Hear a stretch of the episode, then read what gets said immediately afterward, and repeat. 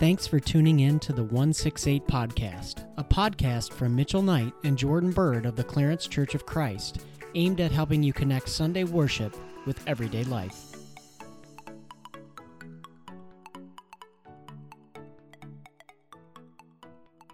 Hi, everybody. Welcome back to the 168 Podcast. Today, in the spirit of Thanksgiving, we're going to be talking about gratitude and why it's helpful in our relationships with God, and we'll be giving you our most controversial Thanksgiving hot takes. Jordan? All right. Thanks, Mitch. Yeah, as Mitch said, we're going to talk about gratitude and yeah, because it being it's being close to Thanksgiving here in a couple weeks, and I think Mitch and I are on the same page that we both like the Thanksgiving time of year. It's one of our favorites of the the holiday variety. And uh, yeah, so yeah, in that sphere, we're going to talk about gratitude, and I think also I like Thanksgiving because my birthday usually revolves within a few days of Thanksgiving, so it's always like it's always an occasion in my life. So, but we're here to talk about not being selfish, ultimately with gratitude. So I won't make it about me. Anyway, just had to mention it's it's around that time, but that is one of the reasons why I do like Thanksgiving. But I do, and generally it's just because of food. Really, that's that's ultimately I think the reason I like it. It, it. involves food. Not that other days don't involve food, but it's very much about the food. It's really not Good the, food. the day if it's not the there's no food there. But yeah, we're gonna talk about gratitude because ultimately that's what the whole Thanksgiving day, at least in the United States, revolves around historically of uh, the pilgrims giving thanks to God for what they've been they were given in surviving their first moments here in what we now know as the United States. And Mitch, why don't you start us off with just your general thoughts of on the idea of gratitude and yeah, just how you understand it and just some thoughts surrounding that.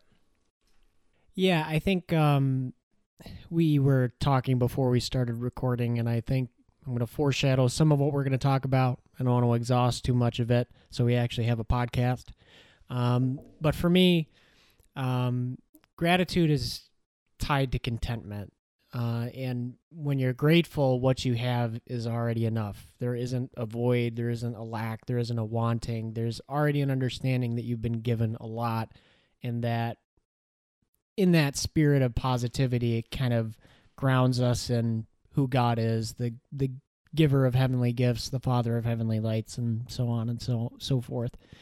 That's just kind of my opening thoughts on it, but yeah, the idea of contentment, I think, is very much as I think our conversation will bear out about are connected to gratitude. Contentment and gratitude are, you know, hands holding each other, if you will, or the the hand in the glove kind of a thing.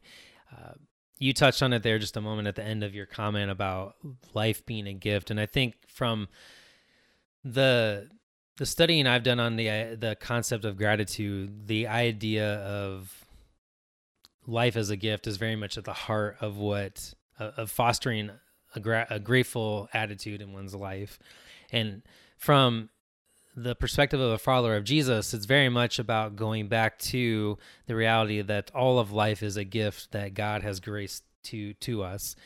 Um, just at the very core of it, in the sense that He's gifted us life. Like if if He doesn't take initiative in in us being created into the world in which He's made, we don't exist. Like we are all dependent on God's taking that action in our direction. And so we are in some ways you could say like indebted, but it's like it's it's something that has been gifted to us. Like we and it's out of being gifted that that a gr- attitude of gratitude comes out of that that dynamic, that relationship, if you will. Mitch is laughing because I was harkening back to the song that our little kids at church are uh, hearing every Sunday with the Orange cur- curriculum that we use, where they talk about the attitude of gratitude, and the whole song is about the attitude of gratitude. and so, yeah, um, the attitude that we have that, that ends up being grateful is very much shaped out of a perspective of life that life is gifted to each of us. It's not something we earn or that we make happen on our own or that we like that we fashion. It's it's always something that's gifted to us. And it's out of that perspective that it shapes how we interact with the world as well. It shapes that we have an awareness that there's more than just ourself in the world. And this happens from two different angles, if you will. One is there's more than than just us, and that there is also God, because we are dependent on God as creatures who um, are made in His image.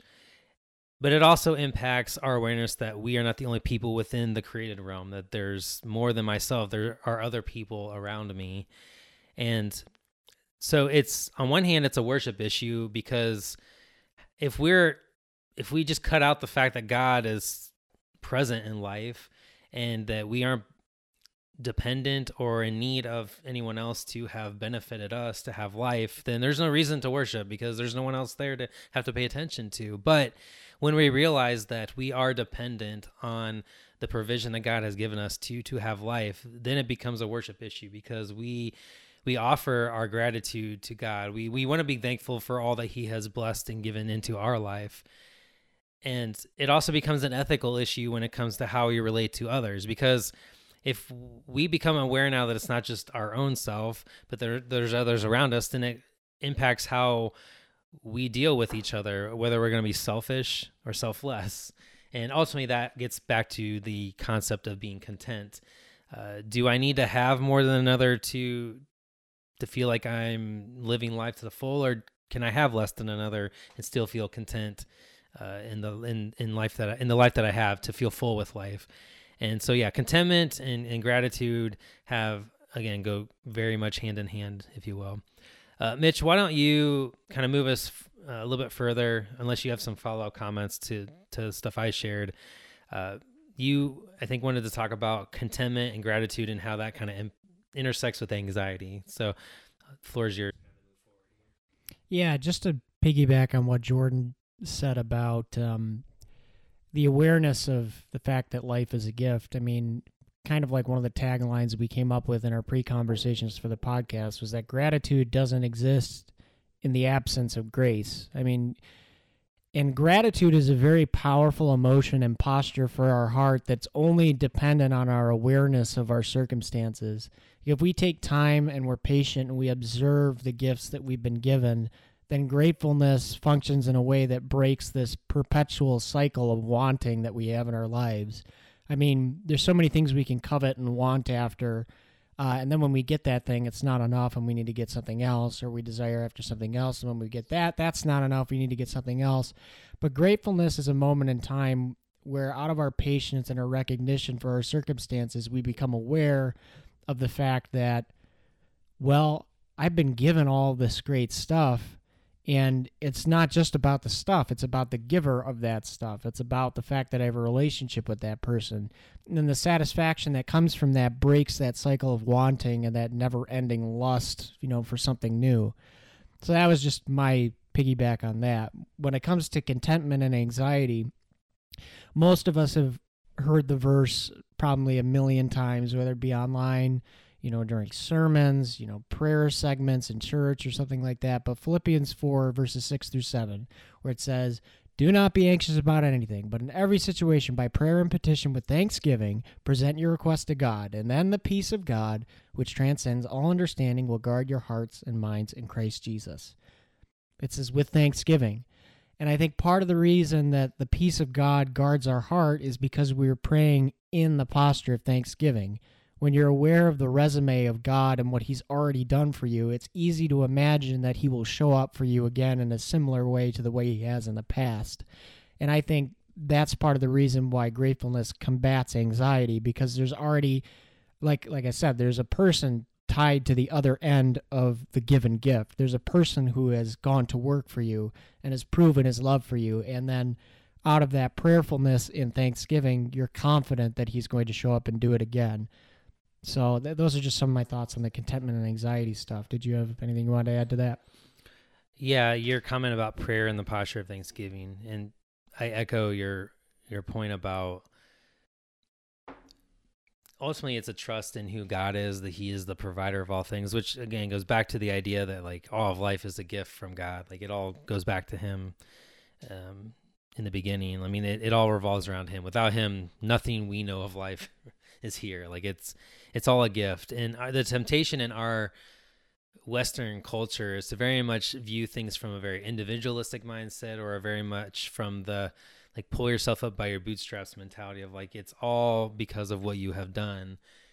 And I don't know that any of us probably really set out to like think that we act that way because I'm guessing we all can easily start to reflect on like, oh, but I've I've been a beneficiary of my parents, or you know, you start naming the thing. Like, I don't think our ambition probably is to feel like we're entitled or not entitled, but that we have contributed to the end all be all of our life. But that mindset is very much swirling around us each and every day, and the messages we hear and see, and and the way things are done in life like if you don't make it happen it's not going to happen. Like it's very much up to you and you only. And that's very much an attitude that's contrary to one in which life is a gift or that you're a recipient from from someone else helping you along the way if you will which this could even harken to just as followers of Jesus the fact that we have the helper the holy spirit in our life. Like our whole relationship with Jesus is bound to this reality that we are recognizing we're in constant and never ending need from God. And I don't know that I ever really connected all that till just kind of thinking about that right now, but it's very much true. Like the, following Jesus is like a constant acknowledgement that I need him all the time. I need God all the time. Without him, I am nothing. And the Holy Spirit being the helper just reaffirms that all the more. But your com- comment about prayer and the posture of thanksgiving, Norman Wirzba, who's a the- theologian who's at Duke University currently, he's wrote a couple different things. Uh, one is living the Sabbath, and another is uh, food and faith, and which may the food and faith one for most people may be like that sounds like a boring book. Like, what's that about? And very much the whole thing is about thinking about ecology on one hand, but it's a lot of the book has a lot to do with thinking about life and death and thinking about what life is. And so he harkens back to a lot of these concepts of how like all of life is a gift from God. And he connects that to food in the sense of how as followers of Jesus, we eat food or we participate with food in the sense that we most of us have been trained in giving thanks to God for that food. And that that very act of giving thanks like prepares us to be able to receive what we're about to have but it also shapes us in the in the broader sense of life. And so he talks about praying for our food or being grateful for our food from it's a moment where we get to pause and it's a moment when we pause like that that it's it shapes us to be aware that this isn't what we're about to do is not just of ourselves. We benefit from a variety of people to have this moment. And so he talks about including in a prayer like most of us might just you know have some form of generality of like like with my family we're like uh, thank you jesus for this food. You send me food. Amen. My kids do amen like the sign language thing. But um that's the shortened version we do with our kids. But you know the there's the variety of like you know bless this food we're about to eat all you know just the general things that we've come become accustomed to when it comes to praying for our food and norman wirzba encourages the concept of pray or or give thanks for like the details of what you're about to ha- to eat and so he talks about like offer gratitude for the colors that you get to engage with when you eat your food. It's not just all brown. It, there's green, there's red sometimes, there's yellow, there's like purple. There's all these colors we get to engage with in life in our the food that we eat. He says, you know, give thanks for like the the taste of it. I mean, which we might just kind of take for granted, but like in the age of COVID, when people haven't been able to taste or smell stuff, like that's a whole new reality. um, if you've had COVID and that you're like, oh, like it, like I enjoy uh, being able to if your smell or taste has come back, like I enjoy being able to taste or smell. Um, but just being thankful for the variety of things that go into it. I mean, he even goes out as far as like you know thinking about who sold the the produce to the grocery store, who grew the produce for, from the grocery store, who which farmer had to put wisdom toward how they used water and uh, nutrients or raising cattle to help with the the nutrition of the soil like all those things like you start going further and further and further and further out where you then start to see that it's not just me like i'm interconnected to like a variety of people just in this one plate of food that i'm eating and his whole point is like it start once you start down that path you start to realize how interconnected you are to the rest of life that you are the recipient of a lot of other people ultimately God, you know, making that all possible. And I mean, you can get down to things like, you know, the fact that like our taste buds work and the fact that your brain computes that. I mean, you can just start going down a list. You could start listing thing after thing after thing after thing. I mean, at some point, if you want to eat, you gotta like stop. But his whole point is like it, it's a gateway into realizing how much of life is a gift. But that moment shapes and molds us to realize that we are not the only people. There are others involved here. And so it, it then becomes like a worship issue in our relationship with God. And it also becomes an ethical issue in how we engage with, with the rest of the world around us. And so those are some things that definitely stick out to like when you're saying like prayer in the posture of Thanksgiving. Cause like when we eat, especially, but I mean, that can take place in, in other ways too. When we, there's always a moment to be thankful for something. Like if there's breath going in our lungs, like we have something to be thankful for. Is everything else great and awesome. No, I'm not saying that's always the case either, but there are things to be grateful for, and the gratitude doesn't have to stop just because other things are crummy necessarily. I think that's kind of partly what we're getting to, but that's where contentment comes in, right? Like, I can be content with where I am. It doesn't mean everything's hunky dory or like I would maybe aspire for it to be better, but I'm okay. I'm okay, and part of it's a perspective of like I'm entrusting myself to the one I know who ultimately can care for me, and that's God. Do you want to add anything further to that? Yeah, I think what you were getting at with um, tying the plate of food to a bunch of different people and interactions, I was going to bring up something similar in terms of how gratefulness combats our attitude of like being materialistic or that kind of thing because people will justify like, oh no, I, I earned this money, I went to work for it. Okay, it's like, well, who gave you the job? It's like then after that, oh, there's my cat once again.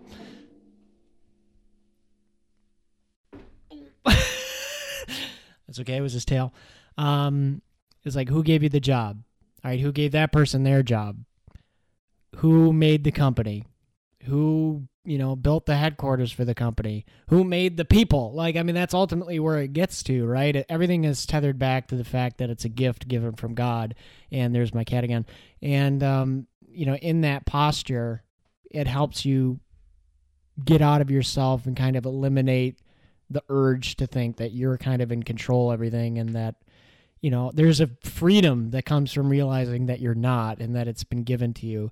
I'm reminded of uh, one person that i um i've looked up to most of my life kind of as like a pseudo celebrity who um very much professes his christian faith and he has an alarm on his phone every day and then 12 p.m when it goes off he takes moment he takes a time in meditation and prayer just to get into the posture of gratefulness. He focuses like on his breath and the fact that, you know, it's like I didn't make this. Like I didn't make this breath. The fact that I am able to do this is because the air has been given to me. I'm in this body. Yes, it's in a fallen world, but I, I think those moments, you know, whether it's food or maybe to the extreme of like setting an alarm on your phone, are helpful for getting you in that kind of mentality of the fact that you didn't earn anything. And that's not like to put anybody down that's actually a, a, freeing thought which is nice and kind of opposite to how we think about things and you know the materialism of uh, humanity for sure. Yeah.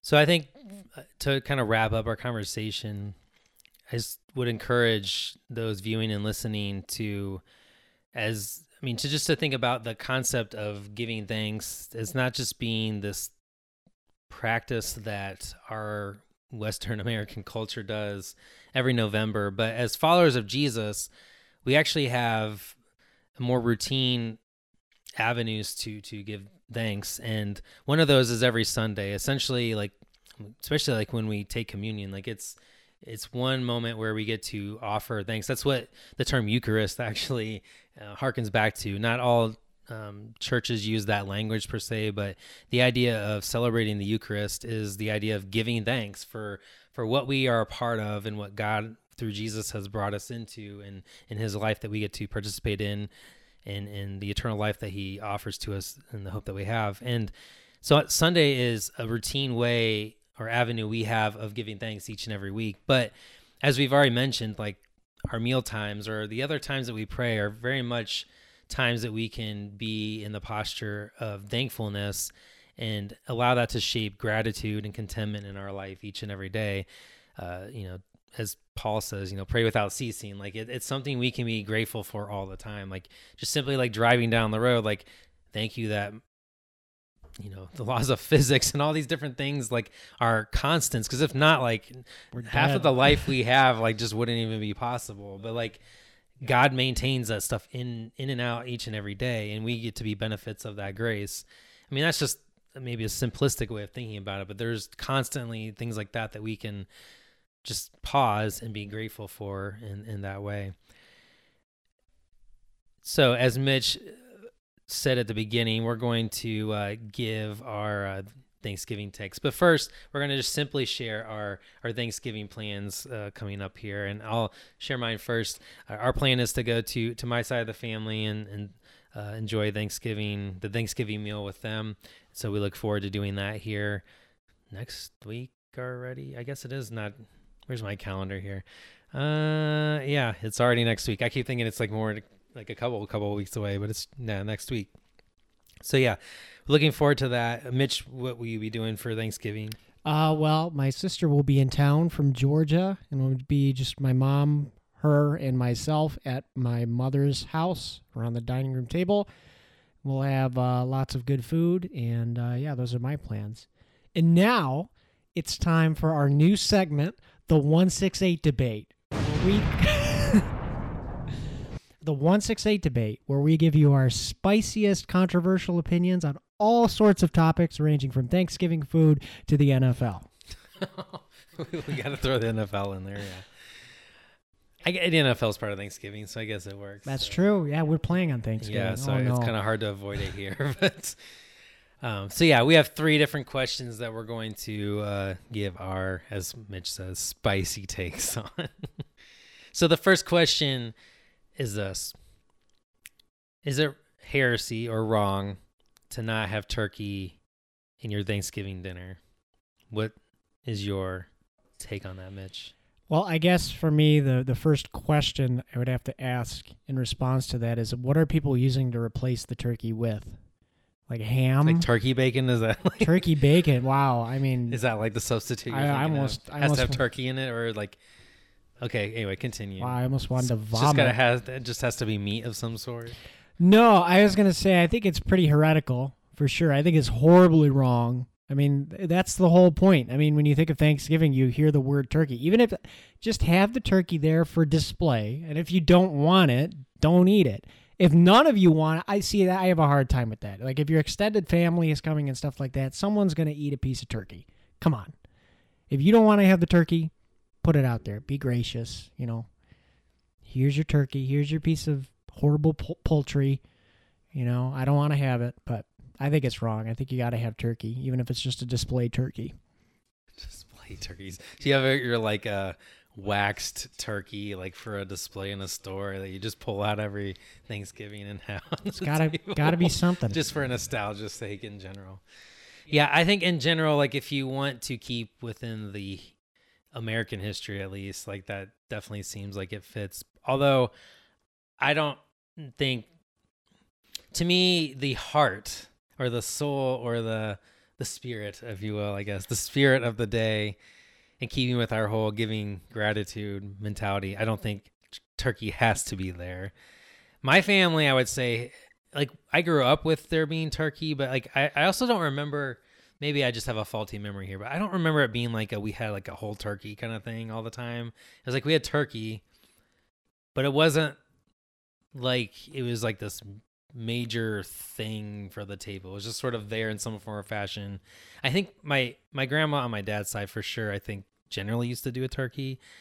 I know I did it one year for for our family, which was just the whole thing in and of itself to do it. But we actually did like just part of a turkey one year, like where it was just like already like pre-sliced meat or something, not like lunch meat or something, but like like a turkey breast, like there's Hillshire Farm. yeah, no, no, it wasn't that kind of thing. But like you know, okay, there was turkey there, but it wasn't like you had to do the whole rigmarole to have turkey there. So it's kind of in like what you're talking about. But I'm probably far more of like a. I mean, I do like ham and that kind of stuff. So like, I like if I had to choose my meat of like a dinner, like I would probably default more to something like that. Although I'm also more of a dark meat person, so like if I can at least get the dark meat of the turkey, then I'm good. To me, like the white meats is so super dry and which is your whole dry and not dry conversation we thought about having. But anyway, so yeah, I don't think it's like you can still celebrate Thanksgiving if you don't have it, but it's more like what what do you want? Do you want to have the nostalgia of the history with it, or does that not really matter? I think that's kind of where I come down. All right, our second question is what are what are our must-haves on Thanksgiving? Like what food do you have to have there for it to be what you consider the Thanksgiving dinner?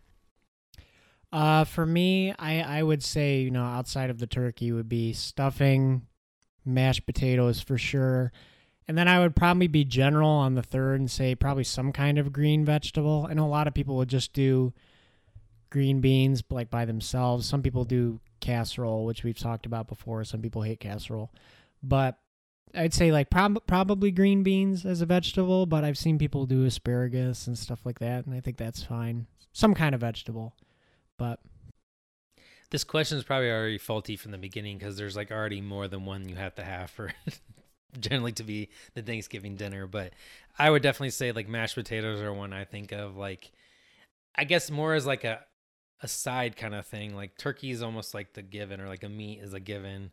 And I feel like pumpkin pie is like that's almost like a given to some degree too. But mashed potatoes, I think like I'm not sure like what a substitute for that would be. Like there just isn't really, but yeah, at least for me, there's not. So that that's definitely got to be there. All right, our third question is: Should Christmas stuff start before or after Thanksgiving? After Thanksgiving, I was I okay.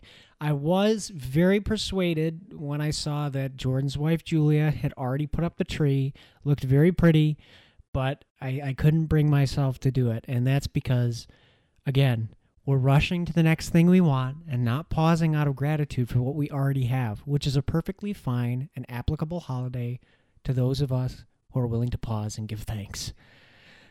And I'm not saying I'm not saying Julia doesn't do that. That's not what I mean. But I'm saying there are some people out there that I'm sure feel like that. And I'm not one of them. So so I would approach this from it's already the questions are already screwy Loaded. from just the the way the Amer- our American culture has you know just the economics of it like the whole black friday thing has just is what's made it a whole the whole christmas thing bump up that far to start with if you will like historically i mean if you look at just the whole 12 days of christmas theme in general christmas isn't supposed to start for a long time after uh just the very end of november it, i mean it's it's there's 12 days of christmas if you want to think about it from a historical standpoint and that's really not till like right up till christmas and so from that end like the whole like already back to Black Friday thing is already kind of flawed. But I'm the sucker also for like the Christmas stuff. So I do appreciate the Christmas stuff. And I'm okay if it's like, I don't know, to me, like Thanksgiving and Christmas is almost like this two month long like thing anyway. Like it's a season. Like we call it a season, but we we we call it a season, but then we only focus on like one day or, you know, if you want to say Thanksgiving's within there. But like if it's a season, then it's a who cares if it's before after Thanksgiving? It's a whole thing. Although my thing, at least within our household, is I advocate that we only have, or as close as I can advocate, mostly greenery before Thanksgiving, and then the ornaments and all the like Christmas specific stuff can come up after that. That's that's what I've advocated for. That line gets blurred here and there, but that's that's my take at least. Any last hot takes that you have? what last hot take do you have? I have one. I have one that's going to make some people really mad. Gravy is trash, and if you like it, you're living a lie.